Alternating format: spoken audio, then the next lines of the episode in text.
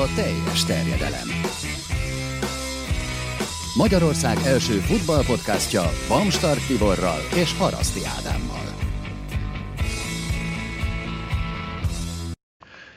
És ezúttal kettesben beszélgetünk Tibivel, de ennek nyilván különleges oka is van, hiszen azt abból igyekeztünk hagyományt csinálni az utóbbi években, hogy, igyek, hogy megpróbáljuk becserkészni Beregi Istit a döntők környékén után, hogy picit komolyabban szakmai szemmel is elemezze nekünk azt, amit láttunk, vagy mi nem láttunk mondjuk, de ő igen. Úgyhogy most is ez a tervünk, reményeink szerint a héten valamikor bele is le tudunk ülni, és alaposabban kitárgyaljuk majd, hogy mi minden történt az Európa Liga, illetve a Bajnokok Ligája fináléjában, de addig is nem akartunk várni, ugye semmiképpen azzal, hogy beszéljünk azért erről a két döntőről, Úgyhogy ez fog most történni.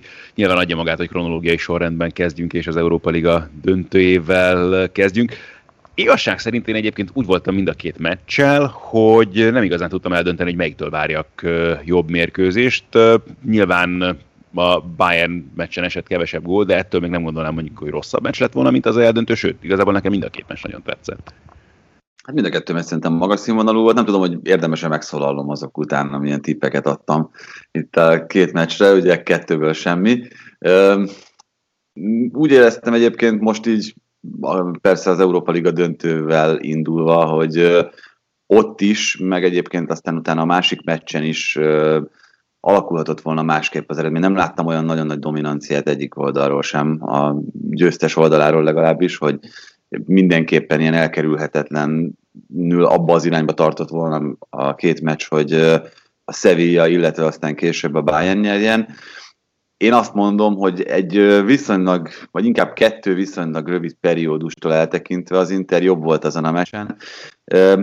Azt, azt nem tudom, hogy, hogy, hogy Conte hogyan teszi helyre magában, meg itt a jövőben, hogy, hogy pontrugásokból megverték a csapatát úgy, hogy egyébként továbbra is azt tartom, hogy az Inter azért nagyon sokkal magasabb minőséget képvisel, mint a Sevilla, és ez nem is csak helyenként, hanem többnyire látszott ezen a meccsen is. Igen, meg látszott itt az előző mérkőzéseken is tényleg, hogyha összességében megnézzük az összes meccset, amit itt láthattunk a németországi tornán, meg ugye itt az elejét is hozzávetjük nyilván azokkal a meccsekkel, amelyeket még az előző körökből nem tudtak lejátszani a csapatok, többek között ugye az Inter és a Sevilla sem. Szóval összességében a legmeggyőzőbb teljesítmény nekem mindenféleképpen az Inter nyújtotta eddig. A döntő egy érdekes kivétel ilyen szempontból, Nyilvánvalóan az eddig meccsek alapján abban nagy meglepetés nem volt, hogy Conte nem változtatott a csapatán, de összességében azon érdemes talán eltöprengeni, hogy hosszú távon lehet-e majd keresni valója Christian Eriksennek az ő terveiben, mert elég jól működött ugye nélkül a csapat, de mindig piszkálja az emberek az agyát szurkolóként legalábbis mindenképpen, hogyha van egy ilyen játékosod, akkor hogy tud őt folyamatosan a kispadon tartani. Hát, hogy... És ugye, bocsánat, és, és miért hoztad ide akkor, hogyha ennyire látványosan nincs rá szükséged? Igen, hát meg ugye az, amiről beszéltünk legutóbb is, hogy érdemese mondjuk emiatt szerkezetet, vagy akár filozófiát váltani, hogy egy, most egy, egy Eriksenről úgy beszélhetünk azért, mint egy ilyen igazi régi vágású irányítóról, aki azért a letámadásban kevésbé használható, a védő munkája az, az mondjuk sokakhoz képest a középpályán elhanyagolható. Itt Barella dicsértük a döntő előtt, és szerintem nagyon jó meccse volt a döntő is. Az volt az érdekes, pont azon gondolkoztam itt a mérkőzés közben, hogy az embernek az volt az érzése, hogy ha ő ott van a labda közelében valahol, akkor biztos az övé lesz. És ez abból is fakad, meg abból is adódik, hogy ritkán látni olyan játékost, aki mondjuk ilyen testi adottságokkal, mint Barella, ilyen hihetetlenül bátran belemegy minden párharcba, és, és tényleg szinte félelemérzet nélkül. Annak ellenére, hogy ugye beszéltünk arról, hogy volt egy sérülése korábban, tehát hogy ez tényleg viszonylag kivételes és ritka adottság, hozzátéve azt, hogy amikor a labda nála van, akkor sem tűnik ügyetlennek, és akkor finoman fogalmaztam.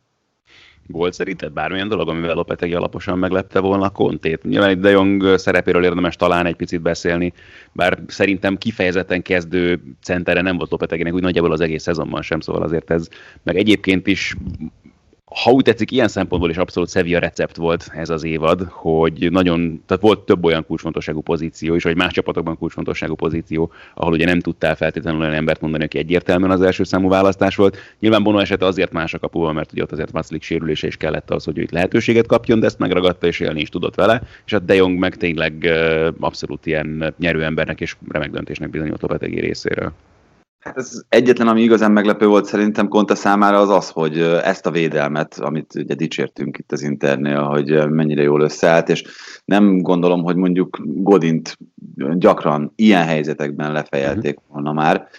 Pályafutása során, igen. Igen, igen, tehát hogy az, ez játszott egy pár nagy meccset életében, és hát előfordult, hogy, hogy megverték fejjel, elég csak mondjuk 2014-re gondolni, meg, meg, meg volt ilyen, de az, hogy, az, hogy mondjuk itt kon, konstans módon az általa is fémjelzett vagy képviselt védelmet, azt így megverik a levegőben, azt szerintem nem volt benne a pakliban, még akkor sem, hogyha azt tudjuk Luke de Jongról, hogy nagyon jól fejel. Úgyhogy, hát hogyha valamivel meglepte, kontét ez a meccs, mert nem a Sevilla szerintem, akkor az ez, hogy a védelme az ennyire, ennyire hatástalannak bizonyult a levegőben. Bár ez az első, az azért nem az a klasszikus olyan fejes gól volt, aminél fölmentek a levegőbe, és akkor ott kellett megnyerni a párharcot. A zavarosban próbált és szeretett volna halászni a Sevilla, nekem legalábbis ez volt a, az érzésem, és hát kihalászott egy, egy Európa Liga trófeát a zavarosból. Igen, ez egy érdekes dolog. Most eleve ugye ez egy meccses lebonyolítás mind a két sorozatban, hogy a különlegességet jelent, de én a, nem tudom, tehát hogy ha belegondolok, hogy tíz, ha tíz meccset játszana egymás után ez a két csapat, hogy abból hányat nyerne meg a Sevilla, én hát max. kettő-hármat mernék mondani. Hát én is azt gondolom, hogy, hogy az Inter nagyon nagy esélyt szalasztott el, mert egyértelműen esélyese volt ennek a, ennek a kiírásnak, így főleg ahogy alakult, meg ahogyan összeállt a végére. Sajnáltam is őket, meg sajnálhatják ők is ezt az esélyt, mert az Internek szerintem, ahogy beszéltünk is róla, meg lesz a sansza mindenképpen a következő szezonban arra, hogy a bajnoki címért harcoljon, sőt, ugye talán nem is olyan nagy túlzás azt állítani, hogy első számú esélyesként uh-huh. vág neki a következő szezonnak. Ugye egy kicsit ilyen vak volt még ez a Pirlo féle Juventus, hogy ott, ott pontosan mire számíthatunk. De európai trófea megnyerésére úgy, hogy az Inter deklaráltan és hosszú távon bajnokok ligája szereplő akar lenni, hát nem akarok senkit elkeseríteni, aki az Interért szurkol, de, de nem tudom, mikor lesz legközelebb sansza, mert azt láttuk, hogy a, az Inter nagyon szépen épül, nagyon szépen fejlődik, de hogy mondjuk bajnokok ligája döntőre vagy győzelemre esélyes csapat mikor lesz belőle, azt azért szerintem nem látjuk még, nem? Hát nem annyira így van. Hát főleg, és akkor ez lett volna a következő kérdéskör, hogy nem tudom, mennyire érdemes ilyen butaságokkal foglalkozni, hogy egy mi baj Antonio Contének az európai kupákkal, kettő, hogy mitől ilyen jól szevi az Európa Ligában, nem tudom, hogy bármelyikkel akarsz-e bővebben is foglalkozni. Hát nagyon szívesen foglalkoznék, hogyha tudnám a választ bármelyikre. hát Contéval kapcsolatban már beszéltünk arról, hogy, hogy sokan bírálták őt azért, hogy nem feltétlenül mindig eurokompatibilis a, a focia, hanem sokkal inkább olyan taktikákat, olyan futballfilozófiákat van magáénak, amelyek egy sorozatban, mint egy bajnokság jól tudnak működni. Ugye ezt láttuk a Chelsea-nél, ezt láttuk a Juventusnál korábban. Az ilyen tornarendszerű megmérettetéseken azért nem szerepelt jól többnyire. Ez... Hát, vagy inkább mondjuk azt, hogy az ilyen kuparendszerű megméretetéseken nem, mert ugye, hogyha a tornát veszünk, azért volt ugye például egy Európa-bajnokság, amin egészen jól, te... vagy elkeverem, bocsánat, hülyeséget beszélek, mert az EB döntő. Hát nem, hát ugye ott a spanyoloktól, ö, vagy bocsánat, a németektől esett ki 11-esekkel a, az ja, olasz nem, egy kicsit közben itt már a... Ö, igen, tehát ott szerintem egyébként kimondottan jól teljesített az az olasz válogatott, vagy legalábbis nekem akkor az tetszett az az EB csapat a, az olaszoktól, de de ez a helyzet, teljesen jól mondod, ez a helyzet, ez volt a helyzet a Juventusnál az olasz kupákban, ugye ott pont a Napolitól kapott ki egy veretlen szezon végén, mindjárt az első évében, amikor bajnoki címet ünnepelhetett még 2012-ben.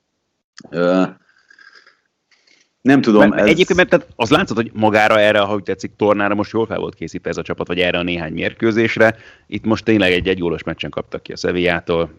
Tényleg nem, biztos, nem biztos, hogy sormintát kell keresnünk. Tehát, hogy ö, azért Contem még, még én azt gondolom, hogy mindig a fiatalabb edzőgenerációhoz tartozik, és simán lehet, hogy mondjuk tíz év múlva, ha még mindig beszélgetünk, akkor úgy fogunk beszélni róla, hogy ki emlékszik már arra, hogy itt volt bármifajta euró uh, szkepszis vele kapcsolatban, vagy, vagy, ilyen torna szkepszis. Hát, nem, tehát nem vagyok benne biztos, hogy itt Conte bármilyen szinten felelősként nevezhető meg azért, hogy az Inter ezt a meccset elbukta. Még ráadásul úgy, hogy egyébként a játékosok sem teljesítettek rosszul, és itt, hogyha még inkább kinyitjuk ezt a, ezt a halmazt, hogy hol nem teljesítettek rosszul, nem csak a döntőben, hanem tényleg ezen az egész tornán, ahogyan te is mondtad meg, ahogyan már korábban beszéltünk róla.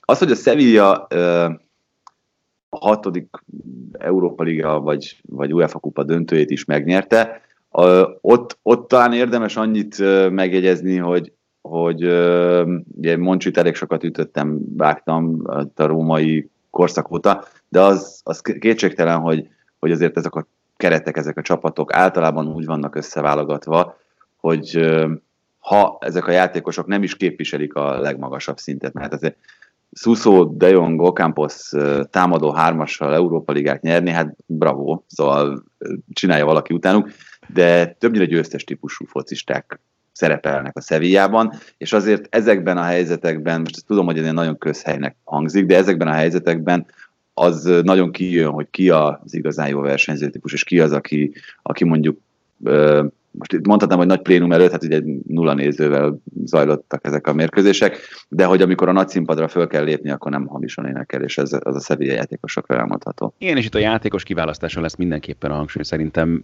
Beszélhetünk itt nyilván klubkultúráról, meg hasonló dolgokról is, de hogyha szigorúan a játékos keretet nézzük, most nem akarok nagy butaságot mondani, de szerintem a kezdőből, meg talán a keretből is Navason meg Banegán kívül nem volt itt olyan játékos, aki korábban már ugye a Sevillával nyert volna Európa Ligát, aztán majd nyugodtan nézzetek a körmömre, de szerintem szerintem ez nagyjából fedi a valóságot. Szóval maga a játékos kiválasztás olyan szempontból is, hogy te is mondod, tehát nem csak minőségre, meg hogy miképpen illeszkednek egy adott játékrendszerbe, de tényleg ennek is nagyon utána mennek azért, és erről Moncs is beszélt már többször, hogy milyen személyiséggel rendelkeznek a játékosok. Egyrészt, hogy csapatban mennyire tudnak működni, másrészt meg, hogy nyilván az ilyen helyzetekben mennyire, nem tudom, nyomásállóak, hogyha úgy tetszik, és most nem a labdakézatalokra gondolok, hanem nyilvánvalóan szigorúan fejben. Hát igen, itt ugye ezt szerintem többször taglaltuk, hogy leginkább neveltetésen, környezeten nagyon sok mindenem múlik az, hogy az ember hogyan teljesít ilyen helyzetekben. Tehát van olyan ember, aki, és itt most nem csak a focira kell gondolni, aki teljesen nyugodtan, mindenfajta zavarodottság nélkül kiáll a közönség elé és énekel, anélkül, hogy mondjuk megívott volna négy sört, és van olyan, aki, aki még négy sör után sem. Szóval ez, ez, ez, egy, ez egy jellem típus, vagy egy, vagy egy olyan attitűd, ami, ami szerintem otthonról hoznak az emberek. Ez, ez ugyanez szerintem egy más helyzetben, hogy van, aki ilyenkor szeretné megmutatni, és buzzog benne a vágy, hogy megmutassa, van, akit összenyom a tét, meg összenyom a teher.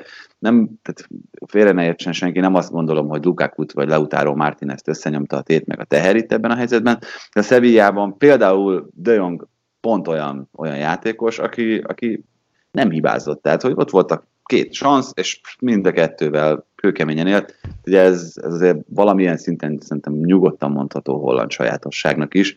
Náluk azért nagyon sok az ilyen típusú játékos, és hát a, a Sevillába is így válogatták össze. Egyébként én nem vagyok nagy rajongója, nem voltam soha nagy rajongója Szuszónak, de azt azért el kell mondani róla, hogy a Milános éveiben is, akkor, amikor amikor igazán fontos volt, például most nekem az az Inter elleni 2-2-es mérkőzés ugrik be, akkor nagyon jó teljesítményeket tudott nyújtani. Tehát, hogy ő is tényleg abszolút az a típus, akiből ez a megnövekedett tét egyértelműen a legjobbat hozza ki. Még egy egyetlen témakör erejéig maradni, csak az eldöntőre lesz pedig Gyulán Loppetek személye, aki nem tudom mennyire vetközte le itt a két évvel ezelőtti világbajnokságot megelőző balét, meg aztán az utána történt madridi eseményeket, az biztos, hogy sikerült most ugye egy fontos sikert elérni, ami nagyon jól mutat az önéletrajzában, és talán megadja neki lehetőséget arra, hogy akár még a Sevillánál komolyabb klubnál is dolgozzon, bár tegyik hozzá rögtön, hogy ez a Sevilla jövőre a bajnokok ligájában indulhat, és indulhatott volna anélkül is, hogy megnyeri ezt az Európa ligát. Igen, ezen gondolkoztam én is, hogy hova vezethet Lopetegi útja. Nyilván Real Madridhoz vissza biztosan nem, hasonlókból a Barcelonához nem feltétlenül, az Atletico Madrid tudtommal nem keres Uh, Idővel nem tudom, de itt nyilván hosszú távon kell gondolkozni, mert most ő miért akarna elmenni. Szeviából most van egy csapat, ami persze megint a fene tudja, hogy mi lesz majd a következő szezonra, bár most olyan nagyon hosszú idő, ugye nincsen a csapatoknak a mozgolódásra, meg feltétlenül komoly pénzügyi keretük sem, de hosszú távon, hát nyilván Spanyolországban már olyan nagyon sok minden nem marad neki, ha csak nem megint mit tudom, majd valami Valencia vagy ilyesmi esetleg. Igen, a válogatott és azt hiszem talán bezárult. Így van, az valószínűleg azért ott ez nem fog már többet szóba kerülni. Hát nem tudom, Portugáliában ugye ő korábban már dolgozott, ott azért nagyon szívesen válogatnak egymás korábbi edzői közül a nagy csapatok, de az megint nem tudom mennyire motiválna őt majd a későbbiekben. Hát Anglia merülhet majd fel esetleg egyszer csak vele valamikor. Aztán a kérdés az, hogy ívele tovább felfelé ugye a pályafutás, hogy mondjuk igazán komoly csapat legyen ebből, vagy majd nem tudom, egy Watfordnál látjuk valamikor. Gondolkozom azon, hogy ugye Guardiola kivételével volt-e egyáltalán spanyol nemzetiségű edző. Ja igen, Pepe Mel, de... Jó, ne, tényleg, de hülye vagyok. Igen, Pepe eljutott eszembe a West Bramból még, ugye Bele Gerezol is dolgozott annak idején, de nem, tehát nem jellemző szerintem azért, hogy a nagy tömegekben lették volna el a Premier League-et a spanyol edzők, aztán, aztán majd lehet, hogy Lopetegi lesz a következő. Na viszont akkor beszéljünk német edzőkről, meg egy német csapatról, amely megnyerte a bajnokok ligáját, a Paris Saint-Germain ellen végül is egy egy nullás győzelemmel, és hát a sors csodás iróniája, ugye Kingsley Coman fejes góllal ráadásul, egy olyan meccsen, amelyen azért megvoltak a Paris Saint-Germainnek bőséggel a helyzetei a győzelemhez, nem véletlen, hogy azért a legtöbben Manuel Neuerről beszélnek ezután a mérkőzés után, akivel kapcsolatban szerintem bennem mindenképpen sokszor felmerültek már kétségek, pláne mondjuk a tavalyi világbajnokság után, például tavaly, két évvel ezelőtti világbajnokság után, meg már egyébként is itt az utóbbi években, hogy egyáltalán nem, hogy a világ legjobb kapus, hogy Németország legjobb kapusa-e, ugye erről azért vitáztak sokan, sok helyen már, már csak ugye Mark André Terstegen kapcsán is. Hát most, amit itt letett tegnap megint a BL döntőben az asztalra, az tényleg magas iskola. Magas iskola és hibátlan volt. Nem vagyok nagy Neuer rajongó, azt mondtam, hogy Ezt nem tudják szerintem, hogy régóta hallgatnak minket. De hát azt el kell ismerni, hogy az ő jelenléte, az, amit ő hozzátesz a csapathoz, én, én azt, amikor ő sokszor szerintem teljesen feleslegesen kirohangál a kapuból, azt nem tartom olyan képességnek, ami, ami akár a világon bárki fölé emeli őt, az sokkal inkább azt a nyugalmat, meg azt a magabiztosságot, ami, amit áraszt a, a védőtársak felé. Züle borzasztó rosszul nézett ki szerintem a, a Lyon elleni elődöntőben, meg amikor beállt néhány percre korábban, figyelj, nem érezted egy pillanatig sem azt szerintem, hogy, hogy ő ott, ott rossz helyen lenne.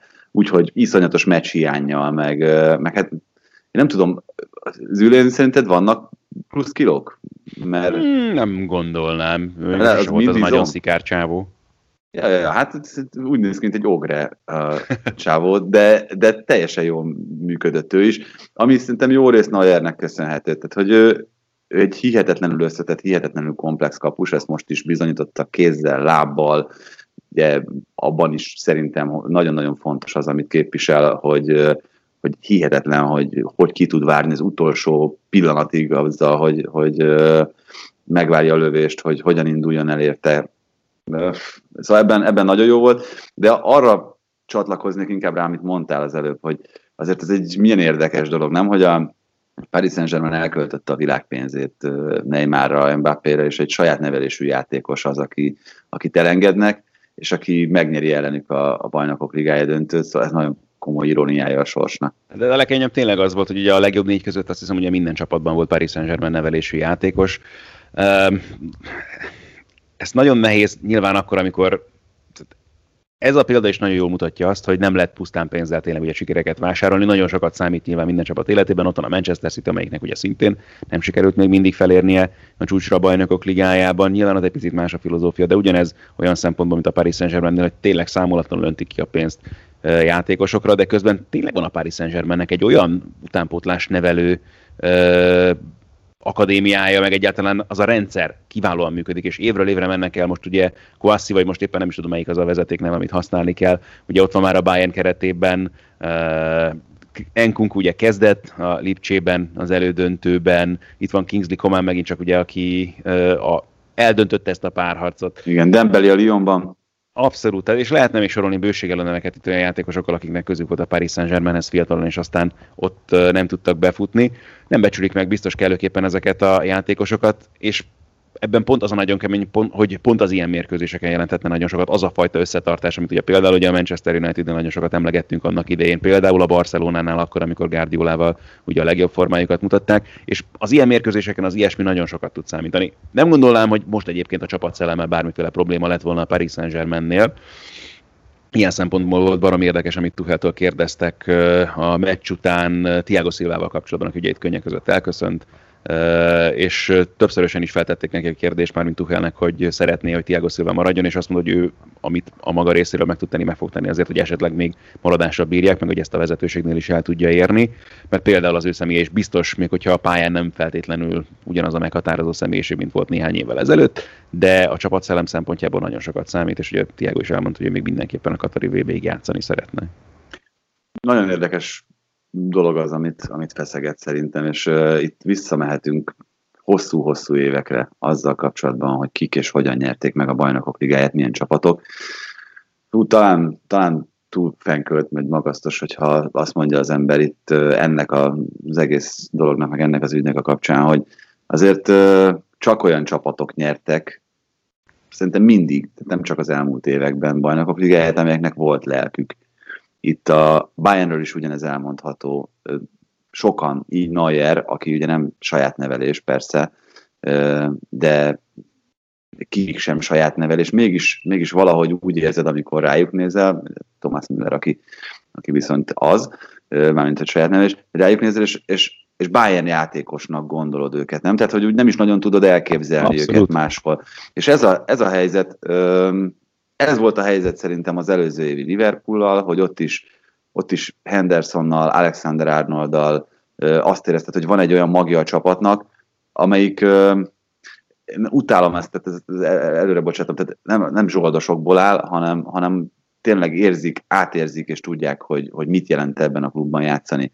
Ugyanez volt bocsánat, mert pont, pont azt a szót keresem, hogy mi az, ami a legjobb lenne ennek a dolognak a kifejezésére, mert a klub filozófia az talán nem megfelelő ilyen szempontból. Igen. De az, hogy tényleg nem tudom, klubnak az étosza, vagy, vagy nem is tudom, tényleg az a lelkülete, ami jellemzőre, és ez, ez azért a legnagyobb kluboknál ez megvan, tehát akár ezt most a Barcelona persze nem jó példa a jelenlegi helyzetben, de egyébként világosan de, de amúgy jó lenne, igen. Így van, hogy Igen, mit jelent a Bayern Münchennél, a Liverpoolnál, a Unitednél azért megvannak ezek a dolgok, amiket egy a játékos magáével tud tenni, akár lehet, hogy a Sevillánál is egyébként ezt érdemes megemlíteni itt az Európa Liga sikerek kapcsán.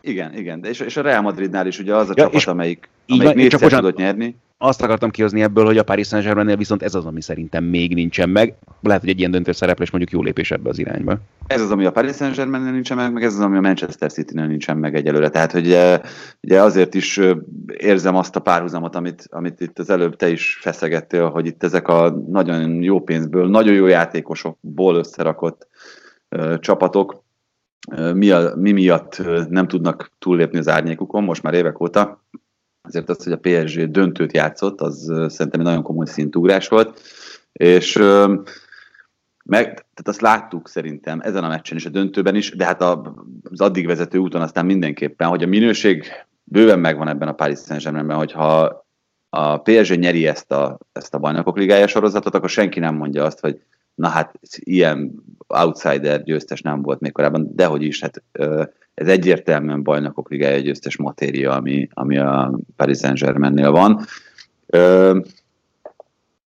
Nem tudom, hogy ezt ilyet, ilyet lehet-e, mármint, hogy ilyet lehet-e vásárolni, vagy valahonnan leasingelni, hogy, hogy, hogy legyen egy olyan magja a, a csapatnak, ami, amire, hogyha ránézel, akkor azt mondod, hogy igen, ez a Paris Saint-Germain. Ici c'est Paris! Igen, szóval ez is Spárta. Szóval, hogy, hogy, hogy ha Neymarra ránézel, akkor még mindig nem azt mondod, hogy, hogy neked a gondolataiban ő összeforta a PSG-vel. Mondjuk egyébként ez a néhány meccs szerintem sokat tett ebbe az irányba, és nyilván pontosan azért, még, mert, még, még 50 ilyen meccs, vagy még 100 ilyen meccs, és akkor tényleg az, de, tök de nem is az most, tehát, ha most megnézed Neymar teljesítményét ezeken a meccseken, azért bőven voltak emlékezetes pillanatai, még hogyha gólt nem is sikerült szerezni, és az biztos, hogy óriási szerepe volt abban, hogy ez a Paris Saint-Germain most idáig jutott, és ilyen szempontból tényleg lehet, hogy akkor most alakul ki talán az a bizonyos mag, csak közben ugye Tuchel ezt is mondta, hogy megint mennek el játékosok a csapatból, és oké, okay, Cavani nem volt meghatározó szereplője ennek a csapatnak ebben a szezonban, de mégis egy olyan játékosról beszélünk, aki viszont ilyen szempontból nagyon fontos lehetett volna. Tehát ő például olyas valaki, akit szerintem egyértelműen a Paris Saint-Germain-nel azonosítottunk most már, most mégis ugye kikerül ebből a csapatból, őt nem feltétlenül a pozíciója miatt kell helyettesíteni, mert mondjuk támadó posztokon bőven megvan ez a csapat, hátrébb lesz majd ilyen szempontból szükség erősítésekre. Például az ugye nyilván nem nagyon fér bele, pont Tomá Mőniét emlegette Tuhel is, hogy van egy olyan posztja mondjuk a Paris Saint-Germainnek, ami egyértelműen hiányposzt. Most a jobb hátvédre gondolok. Kérer valószínűleg nagyon jó játékos lesz, de szerintem nem ezen a poszton majd hozzuk távon. Hát én egyetlen egy dolgot nem értettem a tegnapi meccsen, és ezt hát, ha te meg tudod magyarázni, hogy, hogy Icardi miért maradt a padon. Szóval, a meccs legvégén ez nagyon érdekes, tehát Csupo Moting a legkevésbé. Hey.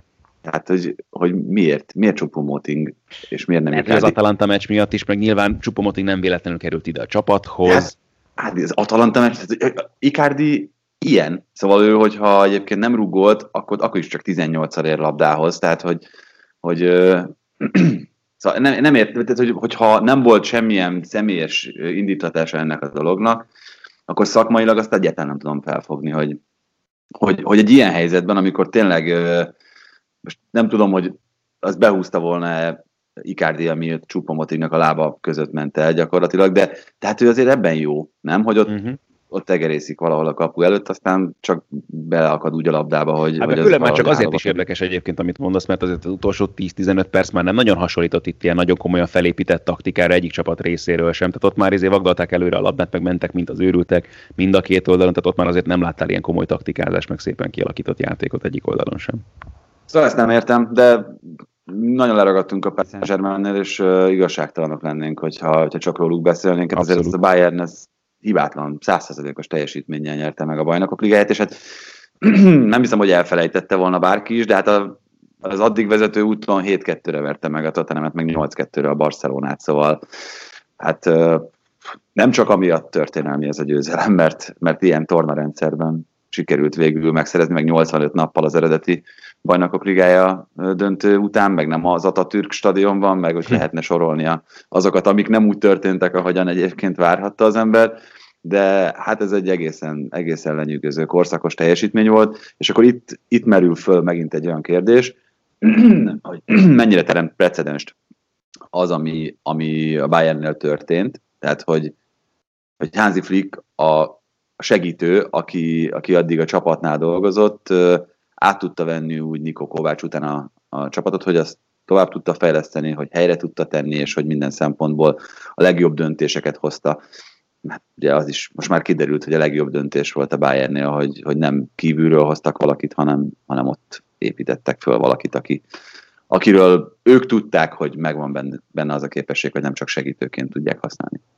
Meg az, ami nagyon érdekes ezzel a bayern kapcsolatban, hogy azért itt ez még tényleg lehet, hogy csak itt az út kezdete egy komoly csapat számára, mert bőven van még ebben a csapatban, nagyjából itt teljes mértékben ebben a formában néhány év, nem hogy néhány év, tehát Lewandowski oké, okay, azért 30 környékén van már meg a felett, tehát hogy neki, de még neki is miért ne lehetne még nem csak három-négy év akár a pályafutásában, ami nagyon jó lett, pláne ugye, hogyan látjuk, hogy alakulnak hát a játékosok, meg tényleg itt egy csomó, erről is sokat szoktunk beszélni, biológiai, fiziológiai dolog, amire nagyon odafigyelnek már, és ami miatt tényleg jó néhány játékosnak sikerült már alaposan meghosszabbítani a pályafutását, de tehát Komáról vagy Nábriról se gondoltuk még ugye feltétlenül itt a szezon megelőzően, hogy igazi klasszis játékosokról lenne szó. Most itt vannak egy BL győztes csapatban, Gnabry az egész szezonban kiválóan teljesített. Komán azért szerintem még azon a szinten feltétlenül nincsen, mint Gnabry, de a képessége ugye bőven megvannak, vele Megvan, meg hát beszélünk, hogy... Kevesen gondolták Perisicsről, hogy mondjuk ő igazán hasznára lehet ennek a Bayernnek. És volt, volt lett, az előző bőven. Tolisztóról szerintem még mindig nem tudjuk igazán, mert ugye azért a szezon nagy részét sérülten töltötte, hogy ő, ő, hogyha mondjuk teljesen egészséges játékban van, esetleg megkapja a bizalmat, akkor mire lehet képes? Tehát iszonyatos tartalékok vannak még ebben a csapatban. Úgyhogy azt gondolom, hogy talán ez, amit most láttunk a Bayern-től, ez, ez még nem is, nem is a teteje annak, ami, ami következhet. Igen, itt az lesz érdekes, hogy mi lesz, hogyha Tiago ugye valóban elmegy a csapattól. Az egy dolog, hogy tehát, hogyha rögtön hirtelen a helyre kell valaki, ott van Kimi szerintem, aki abszolút tudja ö, teljesíteni a pozícióval járó, vagy tudja, meg tudja válaszolni ezeket a kérdéseket, vagy be tudja tölteni azt a feladatot, amit kell ebben a pozícióban. Hosszú távon lehet, hogy jobb hátvéd kérdése lesz majd érdekes ilyen szempontból, mert Power engem még mindig nem győzött meg feltétlenül, meg lehet, hogy majd ott a védelmen kell majd hegeszteni, de hát hogyha így működik egy csapat akkor, amikor kérdések merülnek fel bizonyos posztokon, akkor azért az tényleg elég fényes jövőt ígér szerintem itt a Bayern számára. Igen, egyébként én is az egyetlen dolog, ami miatt aggódnék, az, az Tiago esetleges Liverpoolba távozása, mert ugye most arról lehet uh-huh. hallani, hogy talán, talán az történik. Azért ő, ő volt az úr a káoszban, hogyha, hogyha volt ott káosz, akkor mindig, mindig úgy azt érezted, amikor nála van a labda, hogy, hogy ő az, aki, aki ezt irányítja, ezt az egész dolgot, és pontosan tudja, hogy mi miért történik, és mi hogyan történik. Szerintem nem egészen ugyanez a profil Kimich, tehát hogy be lehet tenni őt a helyére, csak attól kicsit más lesz a, Be, abszolút, a, persze, a csapat. Persze, nem kérdés. És ugyanez a helyzet ugye Toliszóval vagy Goreckával, hogyha esetleg rájuk akarod szabni inkább azt a szerepkört, ami eddig Tiagoé volt, akkor ez, ez nem feltétlenül ugyanez. Gorecka azt biztos, hogy nem tudja megoldani, de neki pont ez a nagyon érdekes, hogy nyilván más is volt a szerepe itt a középpályán, és ő az, akivel szerintem azért sokan nem számoltak itt a szezon előtt, hogy ilyen fontos szerepe lehet, és aztán ő is ugye nem csak most egy dolog, hogy itt a, a BL tornán, de ugye tényleg itt a mondhatnám a teljes tavaszi szezont is, de az újraindítás utáni időszakot mindenképpen. Tehát itt abszolút első számú választás volt tulajdonképpen a középpályán, és kiválóan teljesített. Igen, úgyhogy hát rettegjenek a német ellenfelek első körben, mert hogy nem tudom ezt a Bayern-t, ezt akkor nem is nem a kérdést. Mindegy és, is és, és, és azért Európában is szerintem jelen pillanatban talán mondhatjuk azt is, nem csak a tegnapi döntő miatt, hogy a, a Bayern kell legyőzni annak, aki, aki a végső sikerre hajt. Ez lesz a helyzet ugye majd itt az Európai Szuperkupa döntőben is, amelyet ugye majd a Puskás Ferenc stadionban rendeznek meg a Sevilla és a Bayern között, de az is odébb van még. Nem tudunk ugye pontos dátumot mondani egyelőre azzal kapcsolatban, hogy mi mikor jövünk majd legközelebb a hét második felére egészen biztos, hogy elkészülünk Beregi Istvánnal. Úgyhogy találkozunk még mindenképpen ezen a héten, most viszont köszönjük, hogy velünk voltatok. Sziasztok! Sziasztok!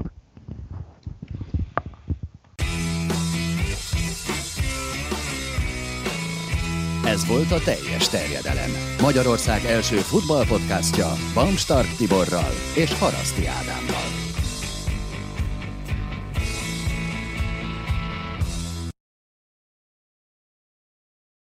Ha más podcastekre is kíváncsi vagy, hallgassd meg a Béton műsor ajánlóját.